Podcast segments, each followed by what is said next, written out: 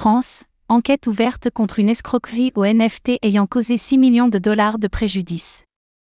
En France, une escroquerie au NFT implique 6 millions de dollars et des centaines d'investisseurs.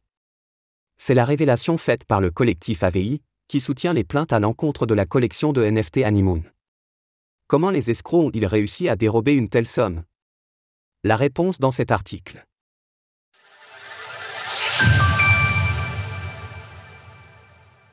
Des centaines de victimes portent plainte.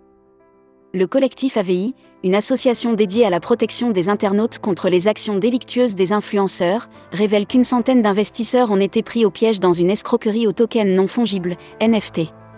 D'après l'association, la collection de NFT Animoon a subtilisé 6 millions de dollars à des Français, avant que les fondateurs du projet effacent toute trace de leur passage.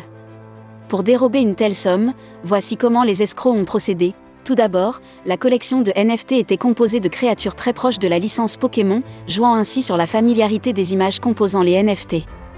De plus, les fondateurs de la collection promettaient d'importantes récompenses pour celles et ceux qui investiraient dans ces Animoon.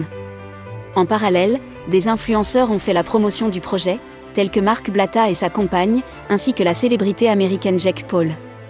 Lorsque l'affaire a été révélée en janvier dernier, l'influenceur français aux 4,2 millions d'abonnés s'est fait clôturer son compte Instagram par la plateforme.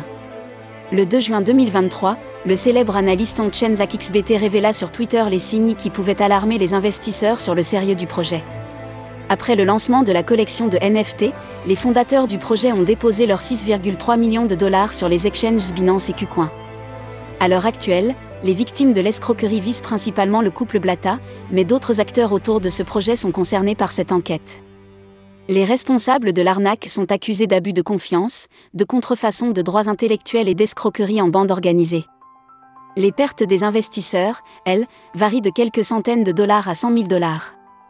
Les arnaques dans le Web 3. Dans le milieu des NFT et des crypto-monnaies, mieux vaut être vigilant à chaque opération réalisée, étant encore peu régulé et touchant un public international, il est récurrent d'y rencontrer des arnaques faisant miroiter des projets promettant des profits immenses. Sans parler des attaques de phishing, dont le phénomène n'est pas propre au Web 3, les escrocs utilisent régulièrement une méthode dénommée rug pull, tirage de tapis en français.